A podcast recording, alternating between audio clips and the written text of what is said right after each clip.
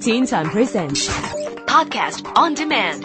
Log on to podcast.rthk.hk. Teen Time Podcast on Demand. Hey, and a warm welcome to Style File. I'm Jen Su. How's your Friday going so far? Well, Hong Kong is all a gaga for Lady Gaga this week. So of course, this week we're chatting Lady Gaga style. Over the weekend, Lady Gaga appeared in a long dress made of purple hair and sky-high heels. Now compared to her famous meat dress from a couple years back, well, it was pretty tame. Whether it was the MTV Video Music Awards, the Grammys, or the Cannes Film Festival, Lady Gaga never disappoints in the fashion stakes. If you want to be like Lady Gaga, then you must go OTT, over the top, and in a big way. Sky high platforms, super crazy hats, bizarre dresses, and well, be ready for plenty of people to laugh at you. Lady Gaga doesn't care, neither does Nicki Minaj, so why should you? Lady Gaga's Asian tour is in Hong Kong at the moment, followed by Tokyo next Thursday and Singapore at the end of the month, culminating with performances in Australia and New Zealand.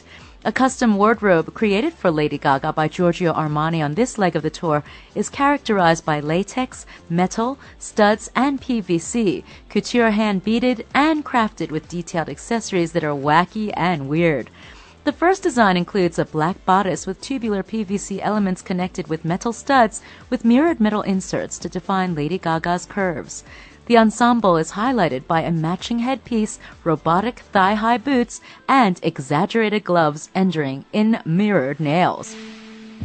Another design is a long tunic with strange sleeves of skin tone latex. Luminous PVC elements create flashes of synthetic light inside the garment.